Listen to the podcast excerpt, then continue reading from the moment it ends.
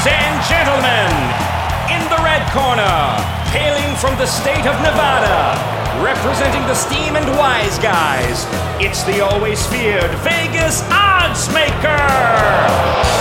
And in the blue corner, the crowd favorite from South Florida, Mark Winning Picks Lawrence. And now, let's get it on! Against the spread, winning picks Mark Lawrence. Welcome back, everybody. Once again, this is Mark Lawrence along with Victor King. A happy Thanksgiving to you and yours this Thanksgiving weekend. And we hope it's filled with nothing but football winners. We'll decide just that on the show as we go against the spread on the show today. With that, I want to welcome in our co host Victor King from King Creole Sports. And Victor, first of all, I'd like to wish you, Sandy, and the family a very happy Thanksgiving, and the same to you in the football world as well. Uh, thank you, Mark. Right back at you, to uh, you and Colleen, the staff at Playbook, and all of our listeners as well. A happy holiday to everybody. Well, thank you. Uh, it's Thanksgiving is always a great time for football. I guess it's good and it's sad in one instance. It's good because football card is absolutely loaded with great games each and every year. Thanksgiving weekend, starting with the Turkey Day games and going all the way through the Monday Night Football matchup. And a little bit different this year in college football is the fact that all the rivalry weekend games, or most of them, happen are happening this Thanksgiving weekend as opposed to the week before. Usually, when it's Thanksgiving week, we have about half as many games playing as we will have this weekend. So we've got a full house of college football on tap this particular weekend, and quite a few games that have a lot of importance, especially in the world of the college football playoff rankings, and to those teams that maybe not be in the rankings, but those who are battling for a bowl position to become bowl eligible this week. And Victor, before I turn it over to you, as far as the college football playoff rankings are concerned, I want to pass this quick note along to our listeners. In regard to the college football teams, there are 11 total teams that are at 5 and 6 going into this weekend, meaning they need one win to all each become bowl eligible. Ironically, six of those teams are facing one another, so those are do or die games. Those will be terrific football games. The five games that do not involve do or die situations where just the five teams alone have to win their games this week would include San Jose State playing on Thanksgiving Day, and then over the weekend, LSU, North Texas, South Alabama, and Troy. Those are the five teams that need wins to become bowl eligible this football season. Put them on your list and see where they fit onto your playlist this particular weekend. And with that, Victor, moving back to the college football playoff rankings that came out this week, I don't know what your thought or your opinion is, but uh, the first uh, thought that I have is there's a new kid on the block in the playoff rankings this year. That would be Clemson at number 23 in the college football rankings. We haven't seen Clemson in a long, long while. They usually held residence inside the college football playoff rankings since their inception. They fell out because of their horrible start at the beginning of the football season, but have wormed their way back in. And in fact, if Clemson wins their football game this weekend and Wake Forest, Clemson doesn't have to win their game. Let me correct that against South Carolina. If Wake Forest loses their game at Boston College, Clemson will be back in the ACC championship game. It's unbelievable the turn of events that have happened in the ACC this year. Victor, what was your take on what you saw with the college football playoff rankings this week? We're going to have two more rankings next week, and then the one after the college conference championship games. Where do you stand as far as the college playoff rankings are concerned at this point? Pretty much in agreement. You know, the uh, biggest fallers, of course, were based on uh, losses, and that would be uh, Oregon, the Ducks. You may have been right about Oregon all along, Mark, as they fell from that number four spot all the way down to number 11, uh, getting their basically hats handed to them against Utah last week. Uh, Wake Forest also lost to Clemson, the team you just uh, mentioned that jumped into the top 25. They fell eight spots as well. Michigan State with that ugly loss against Ohio State, where they mustered, what, one touchdown in the game, fell five spots as well. But speaking of worming your way in, like you just said, that means that uh, teams four through 10 all moved up one spot or more, and that means we have a new team in the, in the top four and that would indeed be the Cincinnati Bearcats, of course, undefeated in the AAC conference. Yeah, that would be something special if Cincinnati were able to win this week and uh, get past Houston in their conference championship game. There would be a lot of talk about them staying at the number four position. I don't know how they could fall if they win both games, and thus making and crashing the party into the college football playoff this year. But saying it and doing it are two different things. Uh, I will say this where Cincinnati is on the road this particular week, so too are two other undefeated football teams laying points onto the road in their final game of the season, and that falls into one of our prime handicapping theories that we lay out in the Playbook Football newsletter. We call that as the news tightens. And basically, what it involves are those undefeated teams laying points on the road in their final game of the season. That news gets awfully, awfully tight for those football teams. This week, we'll find the Cincinnati Bearcats, the Georgia Bulldogs, and upstart Texas San Antonio. Mm-hmm, yes. All, all the Roadrunners, all saddling up, putting the noose on their neck. Let's see if I would think that there's a better chance that two of these three teams do not cash as opposed to only one of them, but we'll see exactly how they fare these as the news Titans road favorite fades this particular weekend. And Victor also involved in that five and six matchups, these teams that are five and six for the football season, amongst those teams that do are facing one another, have those same identical records, happens to be Florida and Florida State. And the reason I'm bringing that up is the big news about Dan Mullen, the Florida head coach, received the pink slip He'll coach this game and probably a bowl game if he so chooses and decides, but that bowl game won't happen unless they beat Florida State this week. And on the flip side, Florida State won't be going unless they beat Florida this week. So suddenly that game takes on a huge impact for these two football teams from the state of Florida. And speaking about the state of Florida, Victor, I got to pose this question to you. What's happened to football in the state of Florida? You know, we were talking before the uh, show, and I just flat out asked Mark, who's the best college football team in the state of Florida? And, you know, normally something jumps right out at you, right? But nothing could really come to mind. I mean, I was going to say Florida Atlantic, but they're five and six on the year. I, I guess it's Central Florida. They're seven and four. They're only four and three in conference play, but I guess it would have to be Central Florida. But uh, that is pretty ugly. You mentioned Dan Mullen, and of course his fate there at Florida. They have a short list. It should be very, very interesting to see which way they go.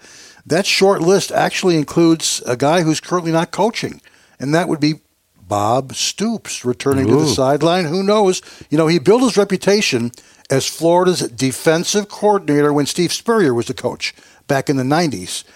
And, you know, he's working as a Fox analyst now. He understands the importance of bringing things like the fun offense to Florida's fans. He's had dynamic offensive coordinators. Florida would be foolish not to at least gauge Bob Stoops' interest in the position. A guy who's flying uh, high these days, uh, doing very, very well with the Raging Cajuns, is Louisiana coach Billy Napier. He's been on the you know Power Five radar for, for a couple of years now and there a jump to the SEC has long seemed to make sense for Napier. He's the Florida's the kind of job that should at least perhaps tempt him to leave a very comfortable spot. I say that because he's had coordinator positions from his time at Alabama and at Clemson, and of course growing up in Georgia with a dad who coached high school football as well. He has a relationship with Jim McElwain, who of course, used to be Colorado State before McElwain went to Florida. So Napier, you know, he could have a good grasp of the pros and the cons that the Florida job offers. Another guy on the short list that they talk about who might, you know, want to come back down here to the Sunshine State is our friend Mario Cristobal. Uh, nobody is a better recruiter than Cristobal is. He's shown that at Oregon. He showed that when he was down here as Florida as well.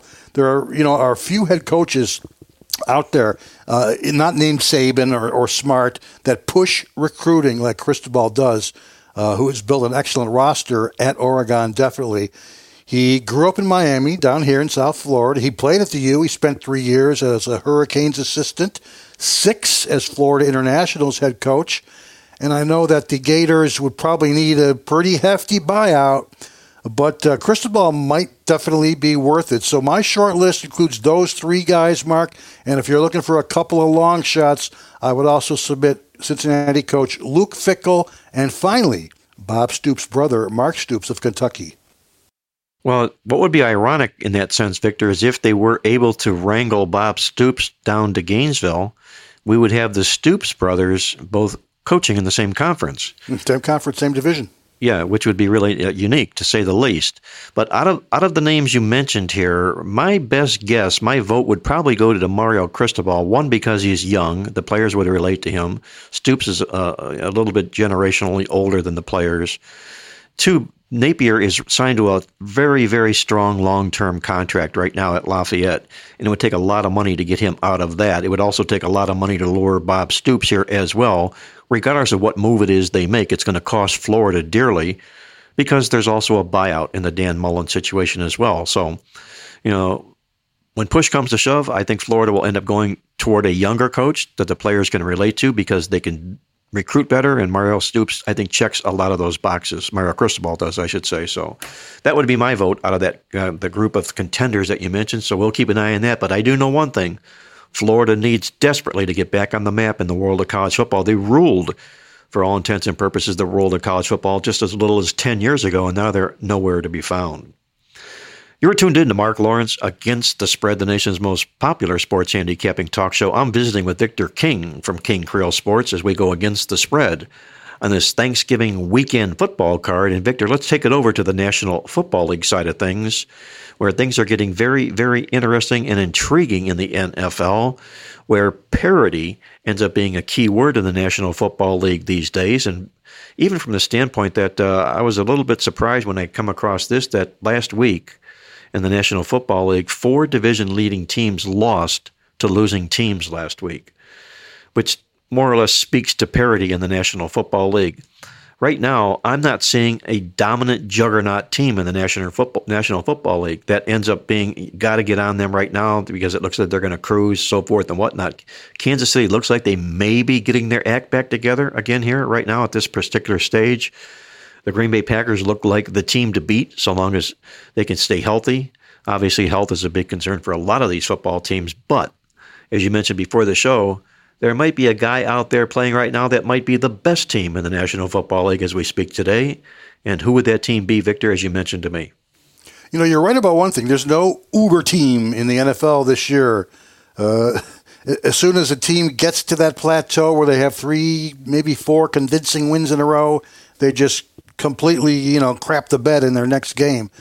But uh, despite a record of seven and four in the season, a sharp guy can argue that the New England Patriots might be the best team in the AFC.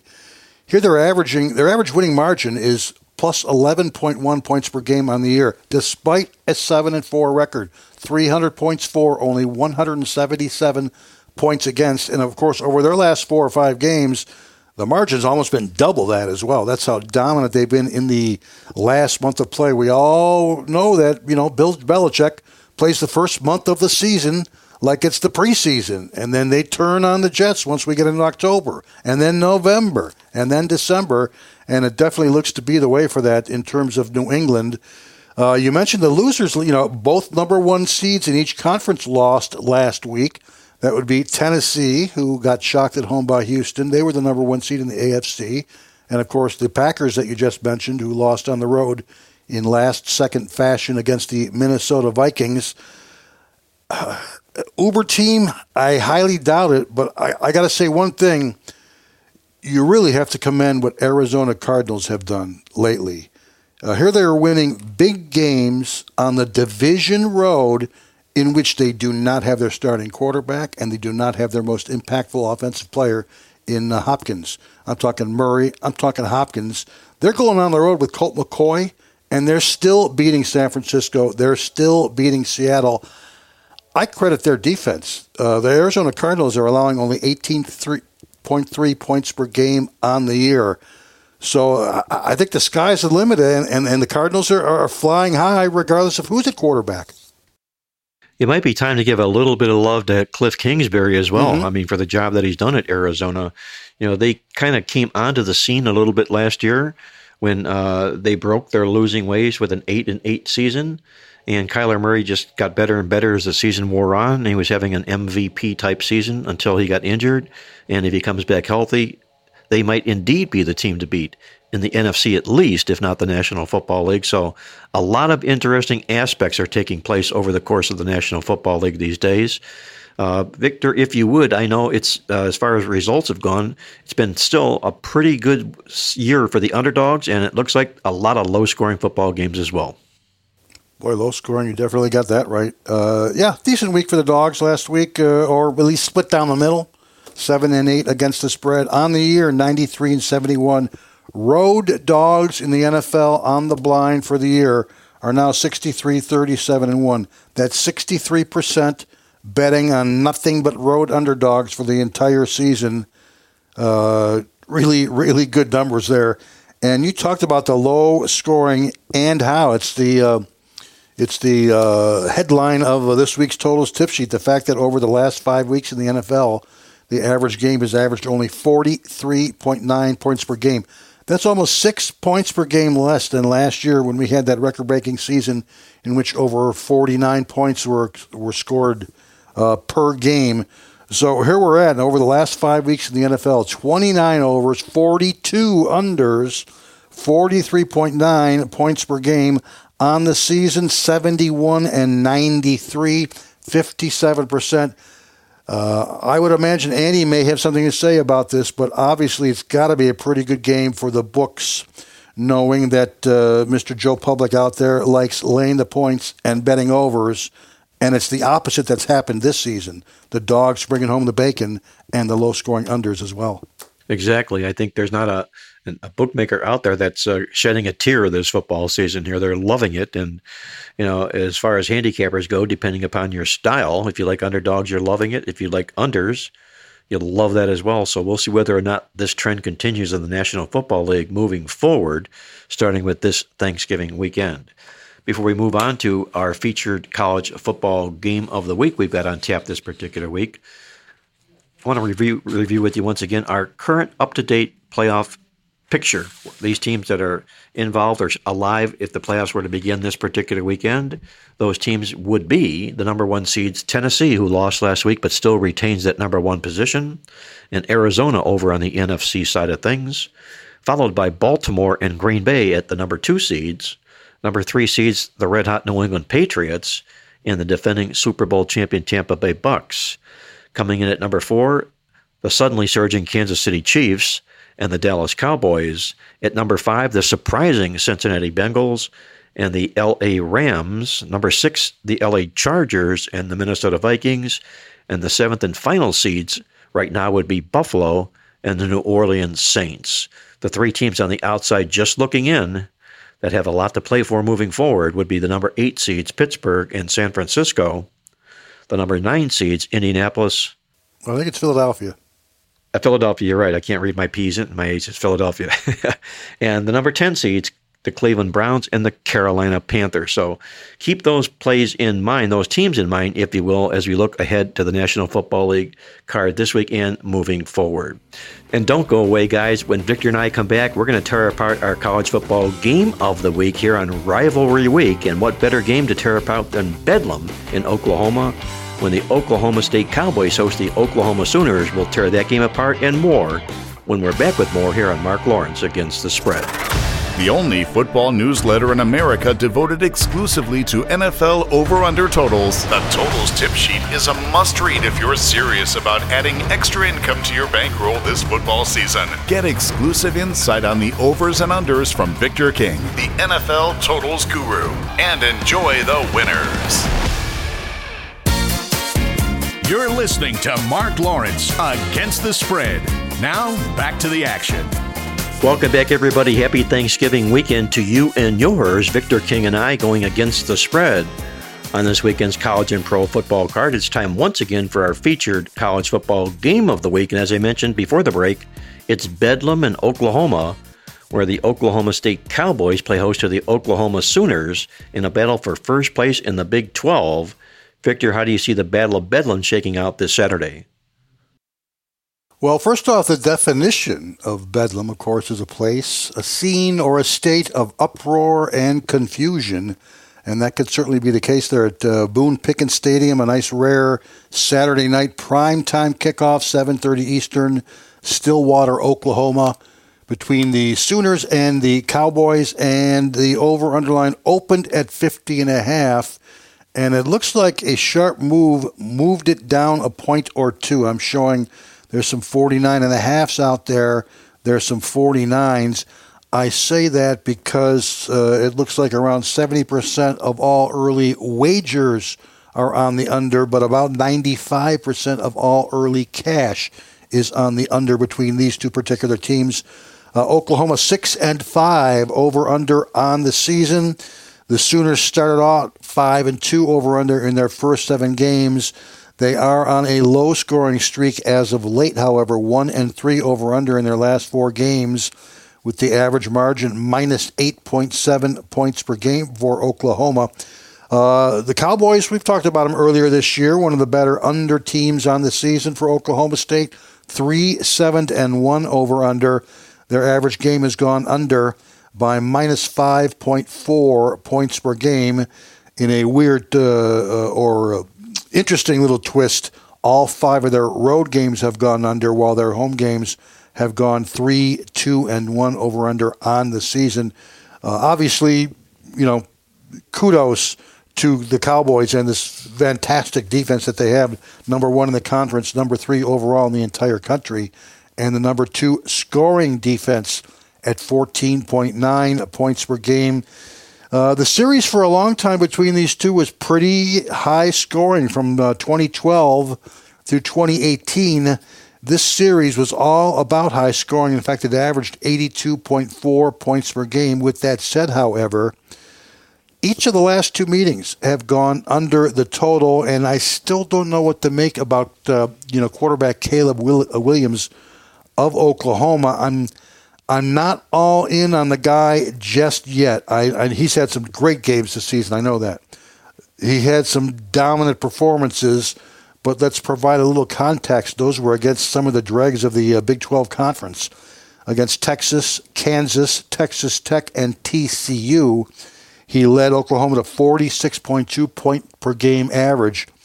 But against the two tougher defenses that he played in the last two weeks, we're talking number two and number three defenses in Baylor and Iowa State. The scoring was uh, severely curtailed for Oklahoma, only 21.0 points per game in those last two games. And that's the way we're definitely looking in this game. I played it under the total at the line of 50. We can we still have some value at a line of 49 to 49 and a half. Obviously the game means everything though to the Sooners. They lose and they're out of the Big 12 championship game next week and instead will go to Baylor against Oklahoma State. So uh, everything matters to Oklahoma in this particular game. The Cowboys can lose this game, and they'll still be in the Big 12 championship next week. One more thing in terms of Oklahoma is that they have a little bit of an underrated defense of their own.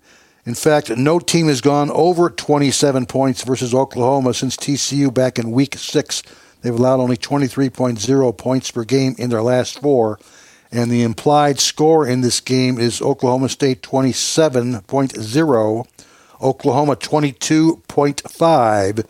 So, with that said, not only is there some sharper money on the under, but there's a couple of other factors. And again, one of the things, uh, and I said, was the last two meetings in this series went under by a margin of 12.0 points per game. And that's a huge difference from the 95 points that these two scored back in Bedlam in 2018.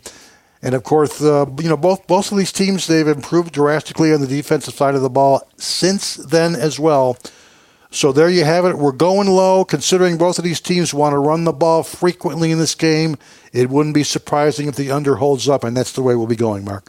Victor sees a defensive battle between Oklahoma and Oklahoma State in Bedlam on Saturday in Stillwater, taking a look at the Oklahoma Sooners coming into this football game. As Victor mentions here, if Oklahoma State wins or loses this game, either way, they'll be in the Big 12 championship game. Oklahoma needs the win to make that Big 12 championship game. Otherwise, it will be Baylor taking on Oklahoma State. So there's a lot on the line here for the Oklahoma Sooners who come into this contest here, having defeated Oklahoma State 16 of the last 18 times they've played. And inside those 16, or inside those 18 games, I should say, they've been an underdog twice. They won both of those games straight up and against the spread. That makes Oklahoma what we call a Playbook a dia dia. Dogs in action, doing it again. Those are dominating dogs, dominating teams who are now dogs in a series that they've dominated in the past. Oklahoma also comes into the football game having won 18 of the last 19 games overall. That streak was broken when they fell to Baylor, but they're on an 18 1 straight up winning scheme, are the Oklahoma Sooners coming into the contest. Oklahoma State brings in a, a terrific defense, ranked number three overall in the nation, allowing just 262 yards a game. In fact, they've held four opponents to season low yards the last four games, according to our midweek alert. And if you take a look at this overall comparison of the two defenses, Oklahoma State has the edge by 127 yards defensively over Oklahoma. You take a look here also what they've done here of late in the last four football games. They've allowed only one offensive touchdown has Oklahoma State. They are hitting on all cylinders right now coming into this contest. The question is can they keep it up at the time they need to keep it up? I feel personally the pressure is on Oklahoma State in this football game because it's a step up game and they need to prove that they do indeed deserve being the number one seeded team in the Big 12 conference here and they can take Oklahoma down. Another side to my side for Oklahoma in this game comes from our incredible stat inside this week's Playbook football newsletter, which we laid out and said that since 1980, Oklahoma State has had the better record in the series a total of 10 times in those 10 football games, they've gone 2 and 8 straight up and 3 and 7 to the spread. And in those 10 games, when they're coming off a win, Oklahoma State is 0 and 6 straight up and against the spread with the better record against the Oklahoma Sooners. I'll grab the points with Oklahoma here for our Dia Dia dog and take the points with the Sooners. Don't go away, guys. When we come back, Victor and I are going to tear apart our NFL football game of the week, and we've got another dandy for a rivalry matchup inside the AFC conference. We'll tear that game apart and hop out to Vegas to get the Vegas vibe from our good friend Andy Isco when we're back with more here on Mark Lawrence Against the Spread.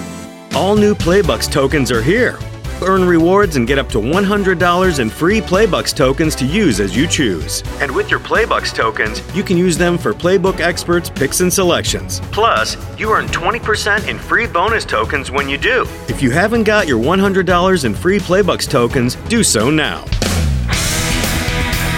You're tuned into Mark Lawrence against the spread. And now, let's throw it back to Mark. Welcome back, everybody. Mark Lawrence, along with Victor King, on this Thanksgiving weekend. We hope you're enjoying the Thanksgiving holiday with family, friends, food, and football. What a nice combination that happens to be. And as we go against the spread on the football card, it's time to hop over to the National Football League side of things for our NFL Game of the Week. Let's go inside the AFC North Division in a battle between Pittsburgh and Cincinnati in a game that has a lot of importance as far as playoff seeding is concerned. Victor, how do you see the Pittsburgh Steelers and the Cincinnati Bengals faring this Sunday?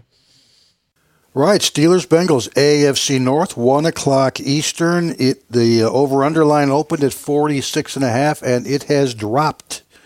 It is down to forty five uh, as we record the show here on Wednesday afternoon. There's even a couple of forty four and a halves. Uh, this is one of those games where we're going to wait it out until we make our move. Obviously, we can see which way the line is going. I'm not surprised the line is going that way. Obviously, Pittsburgh is a three and seven over under team on the season. That's uh, seventy percent under for the Steelers. Three and three over under at home. One and three over under away. The weird thing is, is that their road games are actually higher scoring than their home games, despite those records. Cincinnati also more unders than overs on the season for the Bengals. Four overs, six unders. Uh, 48.4 is the combined average for Cincinnati games this season. Their home games have averaged 50.1. They are a top 10 scoring offense at 27.0 points per game. Uh, this Pittsburgh offense, very difficult to figure out. Uh, I say that because uh, check out their last four games. They have they had 380 yards of offense against Cleveland and scored only 15 points. The next game they scored they had 280 yards of offense but scored 29 against the Bears. Then they had 390 yards of total offense against Detroit, yet scored only 16 points. And then finally, last week against the Chargers, the Steeler offense had only 300 total yards, yet they had 37 points in a game that really shouldn't have been a shootout, but it was 41 to 37. They're doing everything the opposite way. A uh, difficult team to figure out from an offensive perspective. One thing that's not is that Pittsburgh has definitely regressed on defense this year. They've fallen to number 23 defense on the season. They're averaging 60 more yards per game in 2021 than they did last year, the Steelers. It's been a pretty low scoring se- uh, series between these two. Five out of the last seven meetings under the total, only 36.8 points per game. Despite the low scoring series tendency, I am actually looking at a potential over here. And again, we'll follow the line as well. But based on some interesting database situations, like the fact that Cincinnati starts one of those uh, three straight home games in a row stretch, Cincinnati Bengals. And over the last three seasons, these are good games to consider going over. Uh, NFL favorites of eight or less points in their first of three straight home games have gone a perfect 7 and 0 to the over in the last three years. When the over and line is less than 50 points, that applies to Cincinnati this week against Pittsburgh. And uh, it also applies in the Houston uh, New York Jets game as well, just throwing that one out. AFC North games on the whole, I just queried this particular division. In the last five years, AFC North games have gone 15 and 2 to the over when the home team is favored by greater than a field goal and less than a touchdown. That applies. Uh, Cincinnati is in that like dead zone where they're favored by four to four and a half points in this particular game. Those games in the AFC North have gone 15 and two. Uh, both of these teams, as I mentioned, they scored a lot of points on the road last week. Cincinnati scored 32 on the road against Las Vegas. Well, as I just mentioned, Pittsburgh scored 37 on the road against the LA Chargers. And uh, here you go. This has gone 9 1 and 1 out of the database over the last 10 seasons. Any NFL game in which both teams are off a road game in which they scored 30 or more points when the over under is less than 49, that applies to this game as well. So, some interesting database situations that suggest this game is probably going to be a little higher scoring than people think. Now, with that said, you're going to want to shoot for a line. Your optimal line is obviously going to be 44 or less. We'll still play it if it's at 44 and a half. We'll still play it at 45. But just remember, when we do play the over in the Steelers Bengals game, your optimum line is 44 or less points. Victor goes over the total in the Bengals Steelers game on Sunday, a big, big showdown game in the AFC North Division, a battle of what would be right now the number eight playoff seed Pittsburgh Steelers, the number five seed the Cincinnati Bengals. So a great deal of importance, obviously, for both teams in this matchup. Pittsburgh comes into the game off a loss. Cincinnati comes into the game off a win. We found that situation in this series has been very, very strong to the team that's coming off the loss, in this case, it being the Pittsburgh Steelers. Pittsburgh has also done really rather well in the Queen City against Cincinnati, winning seven of the last nine games, covering the spread in eight of those contests. And in fact, in those nine games, when they dressed up as a dog, they went a perfect 5 and 0 to the spread. Also coming in this football game, you have the Ben Roethlisberger factor here. Ben Roethlisberger, as you recall, played his college football at Miami of Ohio in Oxford, and since he's joined the National Football League, he's done tremendously well in games he's played in the state of Ohio against Cleveland and Cincinnati as the visiting team. He's gone 27 5 and 1 straight up in his career when traveling to Ohio, 22 and 11 against the spread in those football games. The Cincinnati Bengals come into the football contest here just 3 and 7 to the spread their last 10 games as a division home favorite, which sort of fits like a glove into Pittsburgh's 7 and 1 spread record in their last 8 games as a division road dog. This is a again, I think a step up game for Cincinnati here. They're kind of in waters where they haven't been before, at least this stage of the football season, finding themselves favored against football teams they've dominated in the past. Pittsburgh is a bit of a dia, dia play, a dominating dog, doing it again in action. That's Pittsburgh taking points in this series that they've dominated in the past.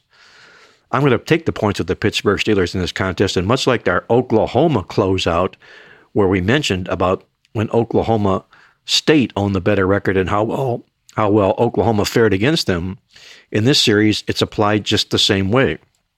When coming into this contest here, when Pittsburgh has traveled to Cincinnati and the Bengals have owned the better record, Pittsburgh has gone 9 and 2 straight up and against the spread to bring Cincinnati back to earth, including a perfect 5 and 0 straight up in ATS when Pittsburgh comes in off a straight up and ATS loss. Take the points with Pittsburgh for my side in this big AFC North battle on Sunday. And with that, let's hop out to Las Vegas for one of our favorite segments on the show to get the Vegas vibe from our good friend Andy Iskoe, who joins us from thelogicalapproach.com in Vegas. Andy, I can smell the turkey basting right now as we talk. I know you're looking forward to a Thanksgiving weekend, and I'm sure there's going to be a lot of pumpkin pie and whipped cream to be found in your house this weekend.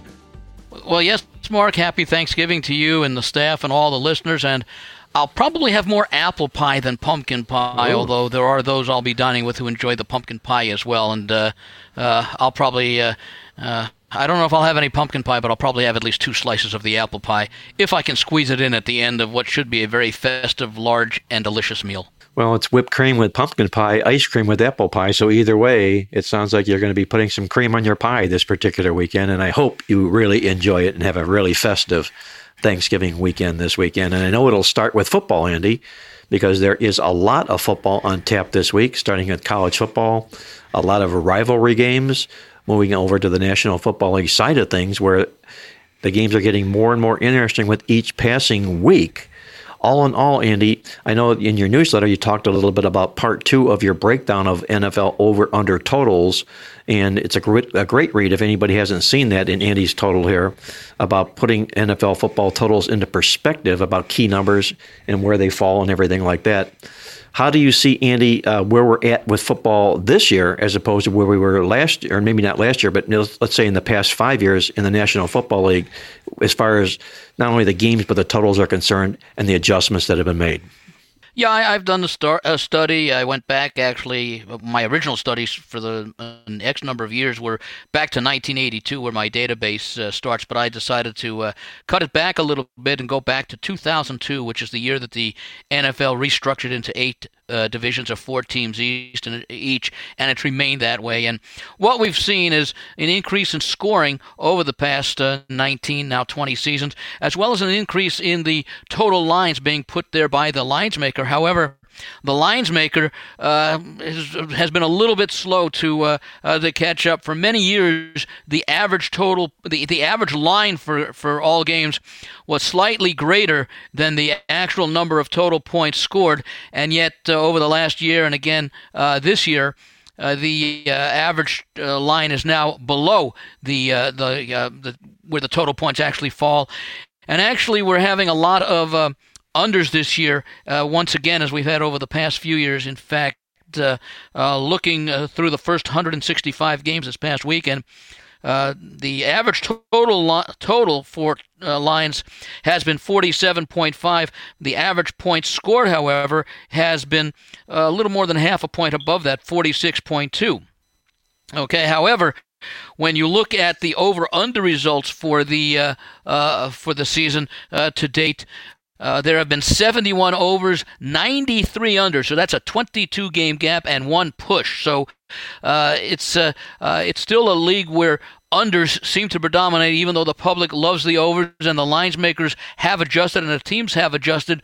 Uh, and one of the things, and uh, I have a, a, little conclusion next in next week's issue that'll sort of wrap it all all up. But the basic thing is that roughly 65 to 70 percent of all games result in total points being scored outside the normal range of uh, the, lines used by the lines maker. And I use the old 80 20 theory. In other words, uh, look for where 80% of the lines are, look at the 10% at the low end and 10% at the high end. And within, uh, within that group, you still have nearly 65 to 70% of the games fall outside that range, meaning either much lower scoring than the lower end of the totals line or uh, much higher scoring than the highest end of the totals line. So it's an interesting study. I think people who like to work with numbers and get an overall global perspective uh, will find that interesting and, and useful.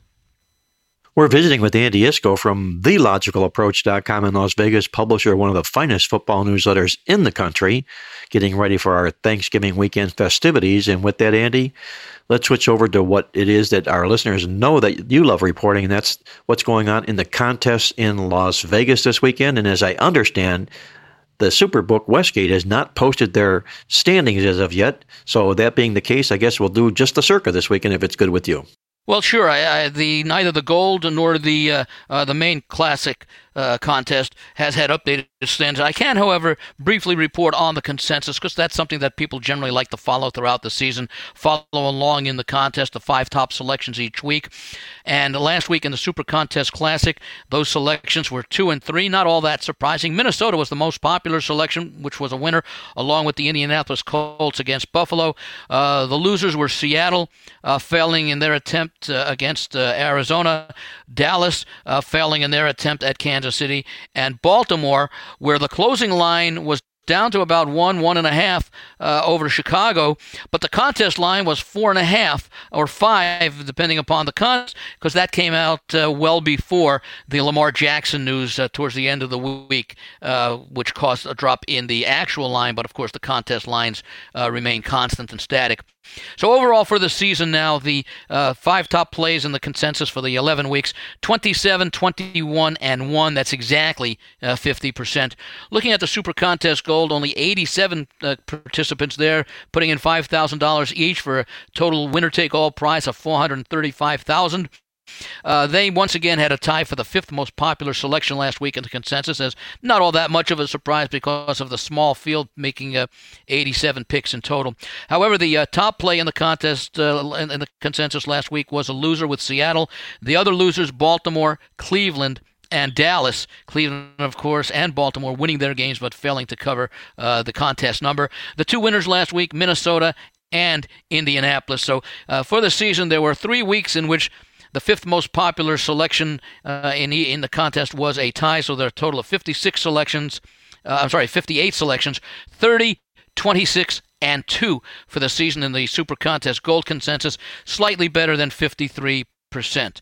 Uh, as as you mentioned before, and I, I notified you earlier, uh, standings uh, not yet posted on the uh, Super Contest website. I'm guessing it may have to do with uh, people taking some time off for the Thanksgiving weekend. Although uh, you'd like to think that they'd have somebody who would be able to fill in there. So perhaps over the next 24 hours or so, at least, hopefully before the end of Thursday, we'll find out what the the standings are. Looking at the uh, Circa, they've got the two con- two contests, the Circa Survivor and the uh, Circa Million. Each contest uh, had a thousand dollar entry fee. There were four thousand and eighty entrants in the Circa Survivor, and uh, over the last few weeks, there have been quite a number of them uh, eliminated with uh, some of those upsets, some of those shocking upsets, such to the extent that entering Week 11, only 173, or 4.2% of those 4,080 entries, remained alive.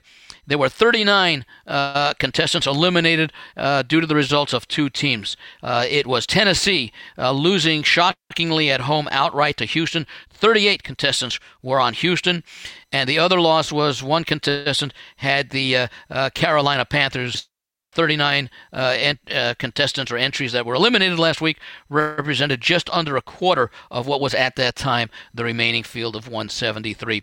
Turning now to the Circa uh, Million contest, uh, that guarantees a million dollar first place prize to uh, the ultimate winner of the season. And where there's one contestant right now after 55 picks, 11 weeks with a record of 42 and 13, that's 76 0.4%. Uh, good enough for a one point lead or one game lead over the one contestant at 41. There are another contestant, each a half point back down 40 and a half, 40, 39 and a half. I'll go down to uh, the uh, number at 37. There are 24 contestants at 37, meaning that anyone at 37 or higher is within five points of the lead. That works out to a total of 57 within 5% of the lead. And if you are amongst that 57, uh, you are hitting at least 67.3%, getting uh, 37 or more out of the possible uh, 55 points. So that's the status of the uh, uh, Circa contest. Let me give you the, the results for the consensus in that circa million. Uh, last week, the consensus was three and two, a very evenly divided uh, top five selections. Uh, all f- the top five selections, uh, there was a very narrow range, 1,155, or about 25 percent. A little more than 25% of the 4,000, uh, uh, I think it's 4,007 entries in that contest very narrow. The number one pick was the Colts. They had 1,155 uh, uh, people select that game. And the number five selection, only about 100 less, 1,050. The other three uh, consensus plays were all in between those two extremes. The uh, winners last week, there were uh, three winners. The Colts were one. The uh, Dolphins were another winner in the top five and the Vikings with their uh, home win uh, as a slight underdogs against Green Bay. The two teams that lost, uh, the Ravens, who were four and a half point favorites in in uh, that contest at Chicago, again before the news about Lamar Jackson broke, and the Seattle Seahawks, uh, also a loser. So the three and two record, building upon a record of 30 and 21 uh, from prior weeks. Again, one there was one game that uh, had a tie for the fifth most popular choice, bringing the record for the season for the Circa consensus to 33 and 23, a shade under 59% for the Circa Million con- uh, consensus, which has a little bit more than twice as many entries than does the uh, Westgate uh, Super Contest Classic. And Andy, uh, I know there's going to be some key games going on in the National Football League next week. And as he always does, Jay Kornegay sends out his advance lines. And if you would share those with our listeners out there, I know they'd love to hear what's going to go on next week in the National Football League. Uh, sure thing, Mark. And there are still some byes to be had, and four four of those remaining byes occur next week, week 13. Green Bay, uh, Cleveland, uh, the Tennessee Titans, and the Carolina Panthers are shown as uh, the bye teams for next week. Week kicks off on Thursday, December 2nd. Dallas at New Orleans. The Cowboys right now favored by five with a total of 48. The games of Sunday, December 5th. Minnesota favored by seven and a half at Detroit with a total of 48. Arizona favored by seven at Chicago, total of 46 and a half. Uh, Tampa Bay favored by nine and a half at Atlanta with a total of 50 and a half. Kansas City a hefty nine and a half point home favorite against division rival Denver. That total 49 and a half. Indianapolis favored by seven on the road at Houston with a total of 47.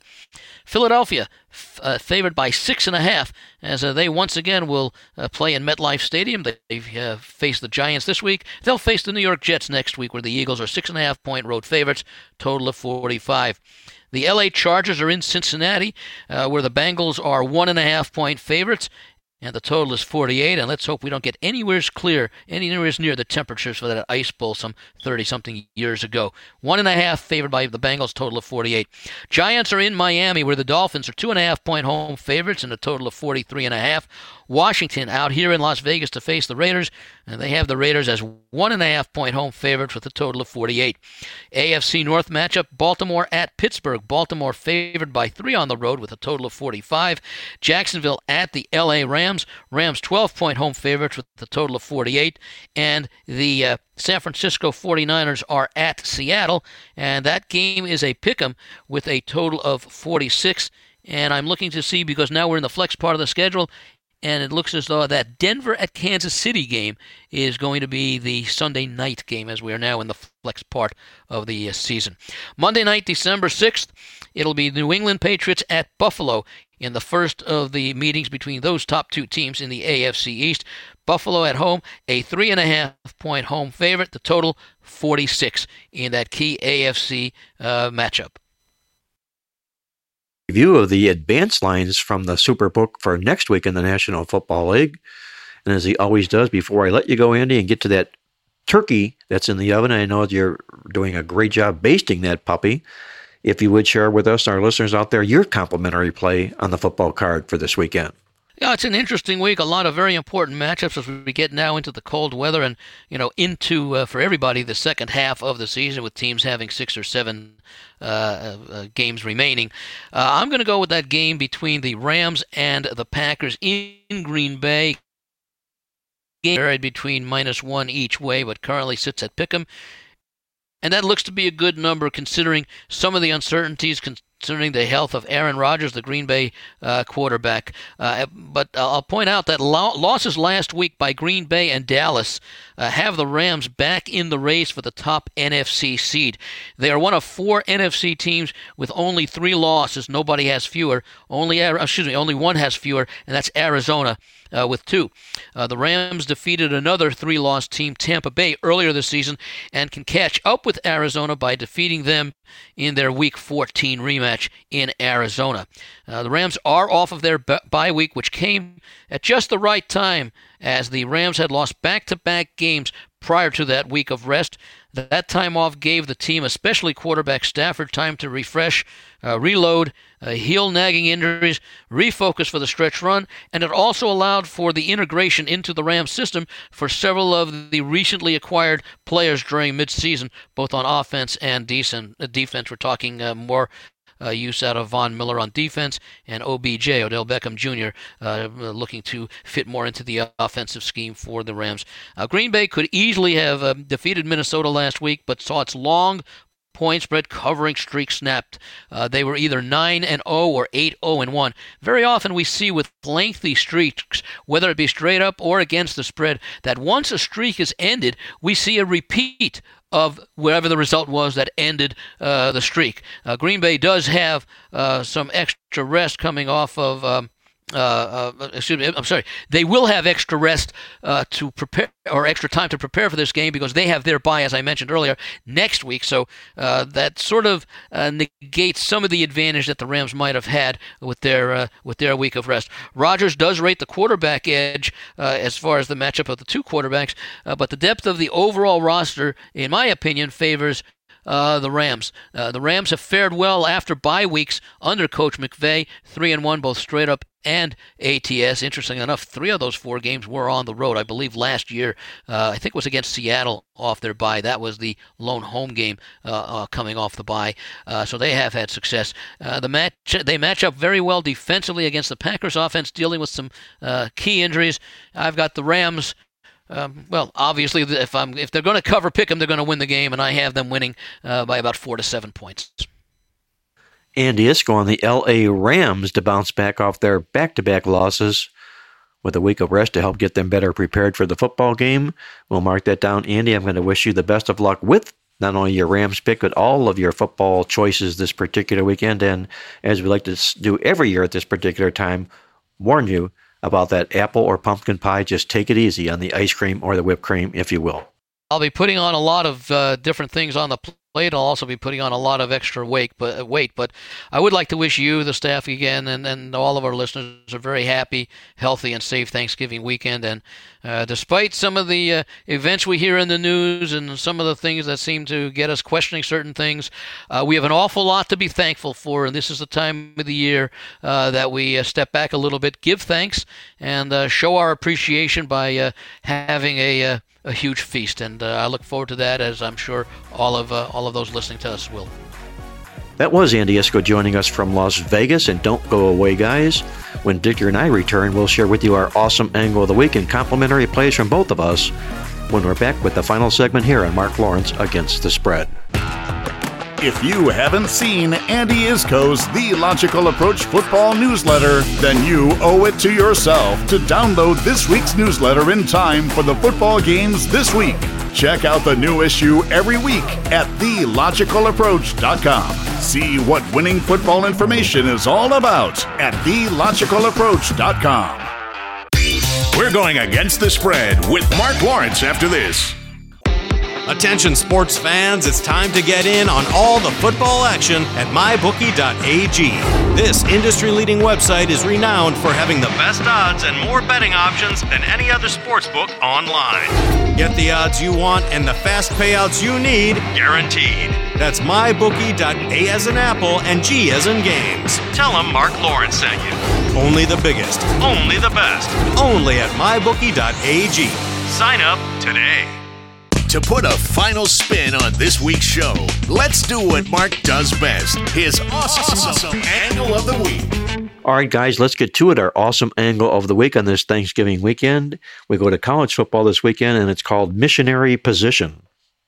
What we're looking to do in college football is to play on any away mission team in their final game of the season whose opponent owns the better win percentage if the mission team allows fewer than 21 points per game.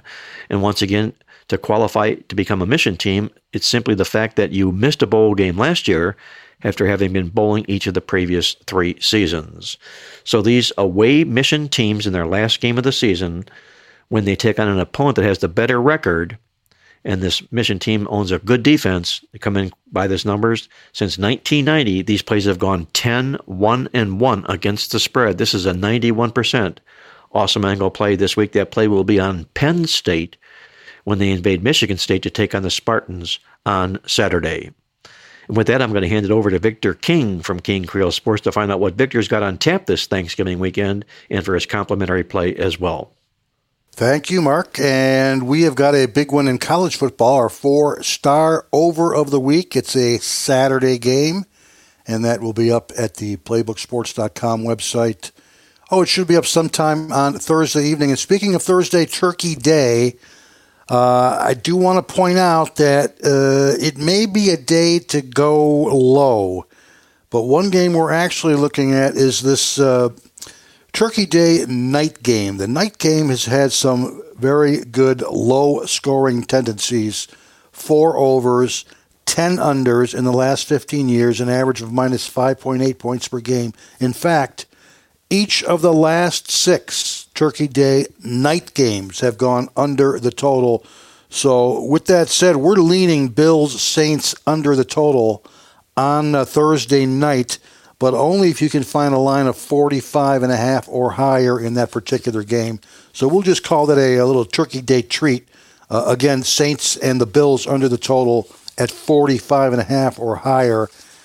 And hey, I'm going to give the ball to Tuco again this week, and Tuco's not dumb. Okay, he uh, he knows that it's been the unders that have been cashing over the last five weeks in the NFL, so he's definitely joining the under crowd in Week 12 and his play is going to be for the Jacksonville Jaguars to go under their team total, which is 22 and a half points. There's there's no justification for the odds makers setting the highest over under team total line of the year for the Jaguars just because they're hosting the 4 and 6 Atlanta Falcons. This one's about value. The Jaguars can score 20 or 21 points, and we would still win this particular game. And that's already a very high bar for the Jaguars, after all. They're the second worst scoring offense in the entire league. They're only averaging 15.9 points per game, and even lower, 14.0 points per game at home this season for the Jaguars. I can't think of a more this this the Trevor Lawrence situation angers me a little bit with Jacksonville because I, I can't think of a more sabotaged situation than what the Jacksonville coaching staff has done to rookie quarterback Trevor Lawrence. They've basically had a collar on him all season long, and they're running these stupid offensive route combinations and concepts that you can't run at the NFL level. I, am pointing my finger at you, uh, Mr. Urban Meyer, Mr. College Coach. I mean, Trevor Lawrence is very, very paltry 6.0 yards per passing attempt, is ranked number 34 quarterback in the league. It's the second worst behind Jacoby Brissett. It's it's basically dink and dunk city for this Jacksonville offense. And now you do realize that the Jaguars have gone one and eight over under in their last nine games since week two. And the clincher for us is definitely the fact that Jacksonville is third lowest in the league in offensive touchdowns since the start of last year, only 52 of them. For Tuco, it's going to be Jacksonville Jaguars under their team total of 22 and a half points. We'll have a NFL totals triple play up on the website, and as I mentioned, a big high scoring over of the week in college football as well. That's Victor King with Tuco going under the Jacksonville total of 22 and a half points on Sunday. Just a quick little note in passing. Looking over their ledger, Jacksonville has scored more than 21 points only one time this season, and that was a mere 23 points. Good handicapping by Victor and Tuco on that particular game. Jacksonville to go under 22 and a half points. Before I get to my complimentary play, just a quick reminder that our friends at mybookie.ag once again are offering our listeners a double your first deposit bonus. Simply log on at mybookie.ag, use the promo code PLAYBOOK, and get double your first deposit bonus at mybookie.ag this weekend just in time for the Thanksgiving weekend games. And talking about Thanksgiving weekend, it's our famous five star turkey shoot weekend going this weekend. You'll receive every selection play I make from Friday through Monday, including our five star NFL Revenge Play of the Year. It goes Sunday, all part of a $99 football weekend of winners. When you join me for our five star turkey shootout, weekend, log on at playbooksports.com or give our office a call toll free to get on board at 1 800 321 7777. And with that, before we close out here, my complimentary play on the college football card this Saturday, we're going to go down into the bayou and take the points with LSU against Texas A&M in what might be Ed Orgeron's last game as a head coach with the Bengals. LSU is one of those teams we mentioned before that needs a win to become bowl eligible. A six victory would do just that. You're looking at what LSU's done in the series at home. They've gone seven and two straight up and eight zero oh and one against the spread since A&M has hooked up with LSU. They've taken four or points, I should say, on four occasions in those nine football games. They have not lost the money in any of those four football games. And in fact, if you like a little bit of history, the last time Texas A&M was at LSU in 2019. LSU was a 17 and a half point favorite when they whomped A&M 50 to 7. Of course, it was behind Joe Burrow and that national championship football team.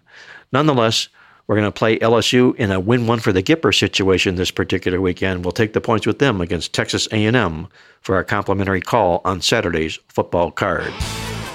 That's going to put the final wraps in this edition of Mark Lawrence Against the Spread. I want to thank everybody listening out there and wish you once again a very happy Thanksgiving weekend to you and your family.